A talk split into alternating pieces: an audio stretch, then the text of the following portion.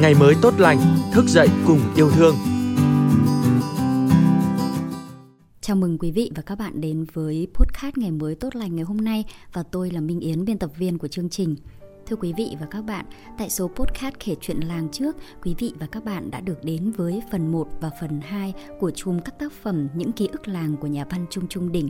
Trong số podcast ngày mới tốt lành ngày hôm nay, xin mời quý vị và các bạn đến với phần 3 với tựa đề Tiên học lễ, hậu học văn. Tôi mê đọc sách từ khi còn là cậu trẻ trâu. Ở nông thôn thời chúng tôi không có nhiều sách để đọc, để xem như bây giờ. Nhà tôi có một thúng sách do hai ông anh như hai con chim đã ra ràng. Một ông bay đi học sư phạm, còn một ông đi bộ đội.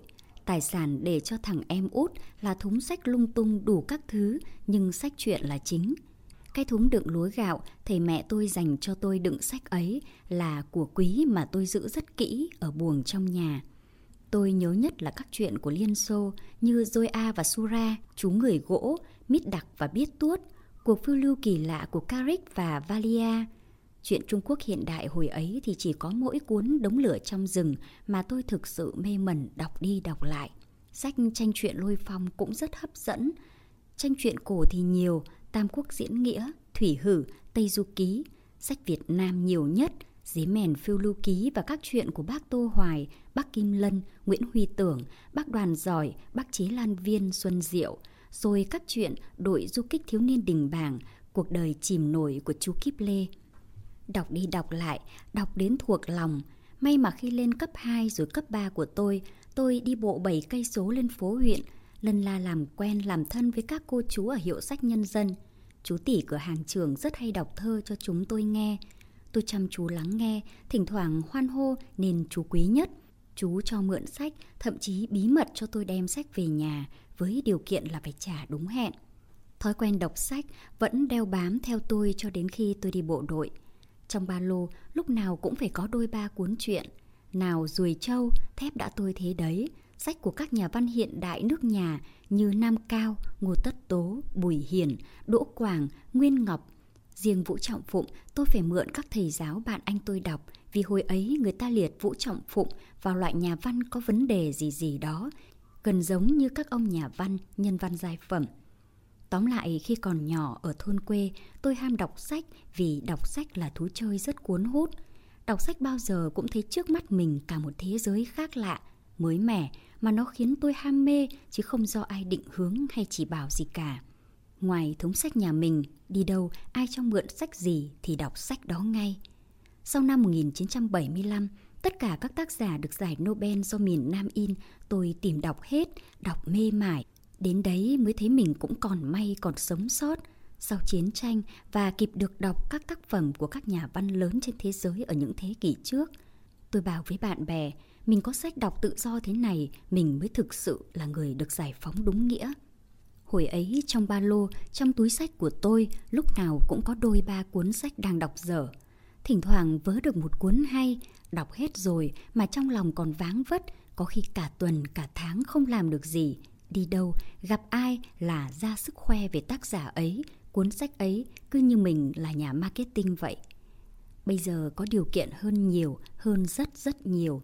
Sách in, sách điện tử, các nguồn cung cấp sách vô cùng phong phú. Người đọc mà ham mê đọc thì chả biết đọc đến bao giờ mới hết. Sách in giấy mỏng, giấy dày, giấy trắng, giấy vàng, giấy nhẹ, giấy nặng. Ôi thôi là tha hồ mà chọn. Tôi thấy có nhiều người bảo lớp trẻ bây giờ không còn ham đọc sách nữa. Văn hóa đọc xuống cấp, văn hóa đọc cần báo động, vân vân. Nhưng tôi không thấy thế, đọc mỗi thời mỗi khác, Thời chúng tôi chỉ có mỗi cách giấy đọc là đọc sách in trên giấy. Còn bây giờ các bạn trẻ đọc sách trên mạng vô vàn các thể loại, các loại sách Tây, Ta, Tàu, Mỹ, Nhật, Hàn. Sách xưa người ta cấm nhiều loại lắm, bây giờ ai cấm được ai? Thời chúng tôi mà đọc sách bị cấm đoán phải lén lút. Ai có cuốn sách của các nhà văn bị liệt vào hạng phản động hay nhân văn giai phẩm mà bắt được thì thôi rồi lượm ơi. Nếu không bị cảnh cáo mắng mỏ thì cũng đưa ra tập thể kiểm điểm quan điểm lập trường. Thậm chí có người bị ném vô tù tội, cách ly với người đời, ra đường không dám tự do đi lại, cuộc sống bị kỳ thị. Văn học nghệ thuật từ xa xưa, các cụ đều đã đề cao chân thiện mỹ.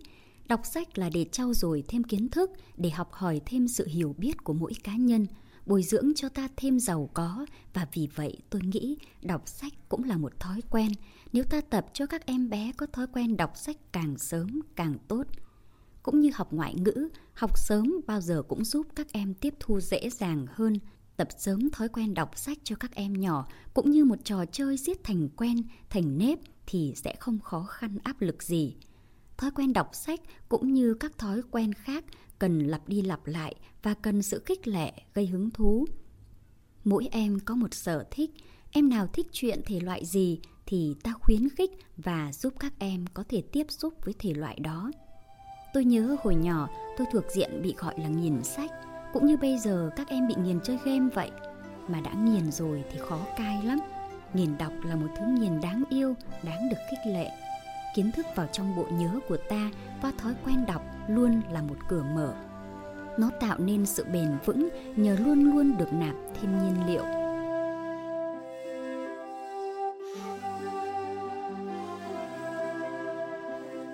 Thời bây giờ là thời đại 4.0, nghe rất vui tai. Thực chất đó là một bước tiến về khoa học kỹ thuật vượt bực của nhân loại. Vài chục năm trước, tôi mơ có một tủ sách cá nhân Bây giờ chỉ cần có một cái điện thoại thông minh là ta có trong đó cả một kho hàng ngàn, hàng vạn cuốn sách. Cái quan trọng ngày nay là ta nên học thêm nhiều ngoại ngữ để đọc được nhiều sách, đọc được bản gốc của các tác phẩm, nạp được nhiều kiến thức từ muôn phương và ta là người giàu có trong thiên hạ. Tôi vừa về tới đầu làng thì may mắn tình cờ gặp ngay thầy Tư, thầy giáo chủ nhiệm lớp tôi hồi cấp 2. Năm ấy thầy tôi đã ngoài 60 tuổi, nhưng dáng vẻ vẫn còn nhanh nhẹn, thậm chí còn nhanh nhẹn hơn hồi cách đấy khoảng 10 năm trước. Tất nhiên, thầy tôi đã nghỉ hưu rồi, nhưng vì yêu nghề nên câu chuyện của thầy lúc nào cũng chỉ nói về trường lớp, về những kỷ niệm thời thầy còn đứng trên bục giảng. Thầy khuyên tôi, nếu có thời gian thì nên tạt qua thăm trường và nếu có thể nên viết cho trường một vài bài báo vì trường mình hiện nay khang trang lắm. Tuy nhiên, cái khang trang quy củ theo thầy cũng chỉ cần cưỡi ngựa xem hoa là thấy đủ là sẽ viết được báo ngay.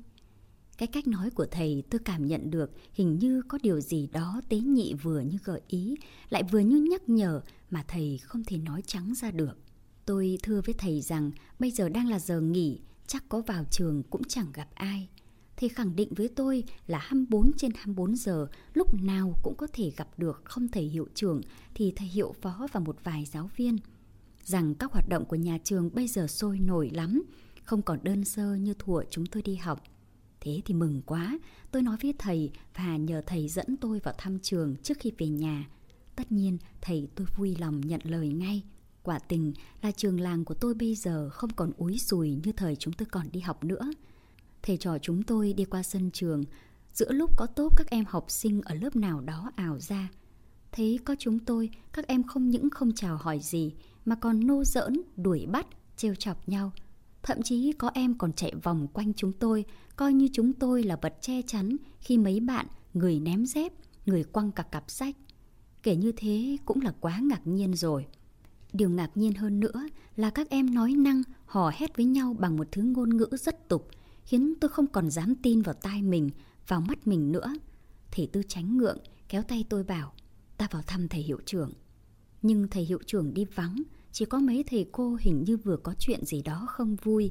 Rõ là số mình không may rồi, tôi nghĩ và định rủ thầy tôi đánh bài chuồn. Nhưng thầy tôi lại sốt sắng kéo tay tôi tới trước mấy thầy cô để giới thiệu, trong lúc tôi vừa nghe có ai đó quát rất to ở phía đầu hè. Đứa nào vừa đánh nhau đấy hả? Có biến đi không? Tôi vội quay lại và nhận ra đó là lời nhắc nhở của một thầy giáo với các em học sinh. Tôi thực sự lúng túng khi hai thầy trò đều là khách không mời mà đến.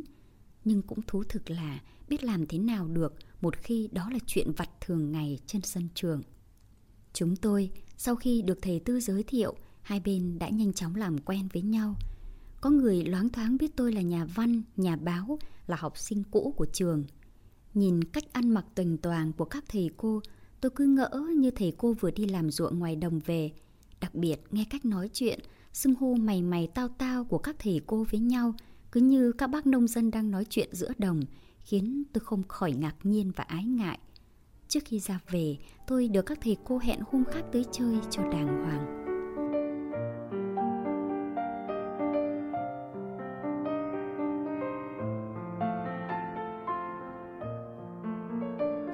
Trên con đường làng năm xưa trơn như đổ mỡ, bây giờ được láng bê tông, hai thầy trò tôi gợi nhớ lại những kỷ niệm.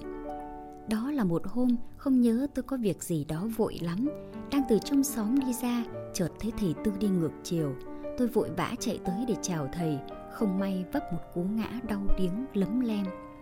Thầy Tư vội đỡ tôi dậy và bảo, lần sau nếu thấy thầy từ xa, các em cứ để thầy được tự nhiên, không nhất thiết phải chạy tới chào như thế. Tôi nhớ, hồi ấy tôi thưa với thầy rằng vì em có việc vội quá, đáng lẽ phải rẽ vào ngõ bên phải. Nhưng vì trông thấy thầy thì không thể không chạy tới chào. Tôi không dám đánh giá là học sinh làng tôi ngày xưa ngoan hơn bây giờ. Tôi lại càng không dám so sánh các thầy cô thời chúng tôi đi học cũng gương mẫu hơn bây giờ.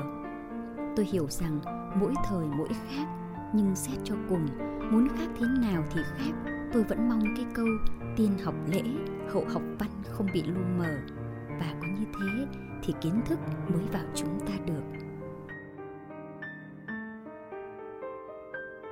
Quý vị và các bạn vừa nghe phần 3 cũng là phần kết của chùm các câu chuyện trong ký ức làng của nhà văn Trung Trung Đình. Có lẽ đó cũng không chỉ là những nỗi nhớ, niềm thương hay những chăn trở dây dứt của riêng một mình nhà văn Trung Trung đỉnh với những đổi thay của làng quê hiện nay. Hy vọng sẽ nhận được thêm những câu chuyện, những chia sẻ của quý vị và các bạn về những ký ức làng, ký ức tuổi thơ ở làng cho những số ngày mới tốt lành tiếp theo. Cảm ơn quý vị đã lắng nghe. Xin chào và hẹn gặp lại.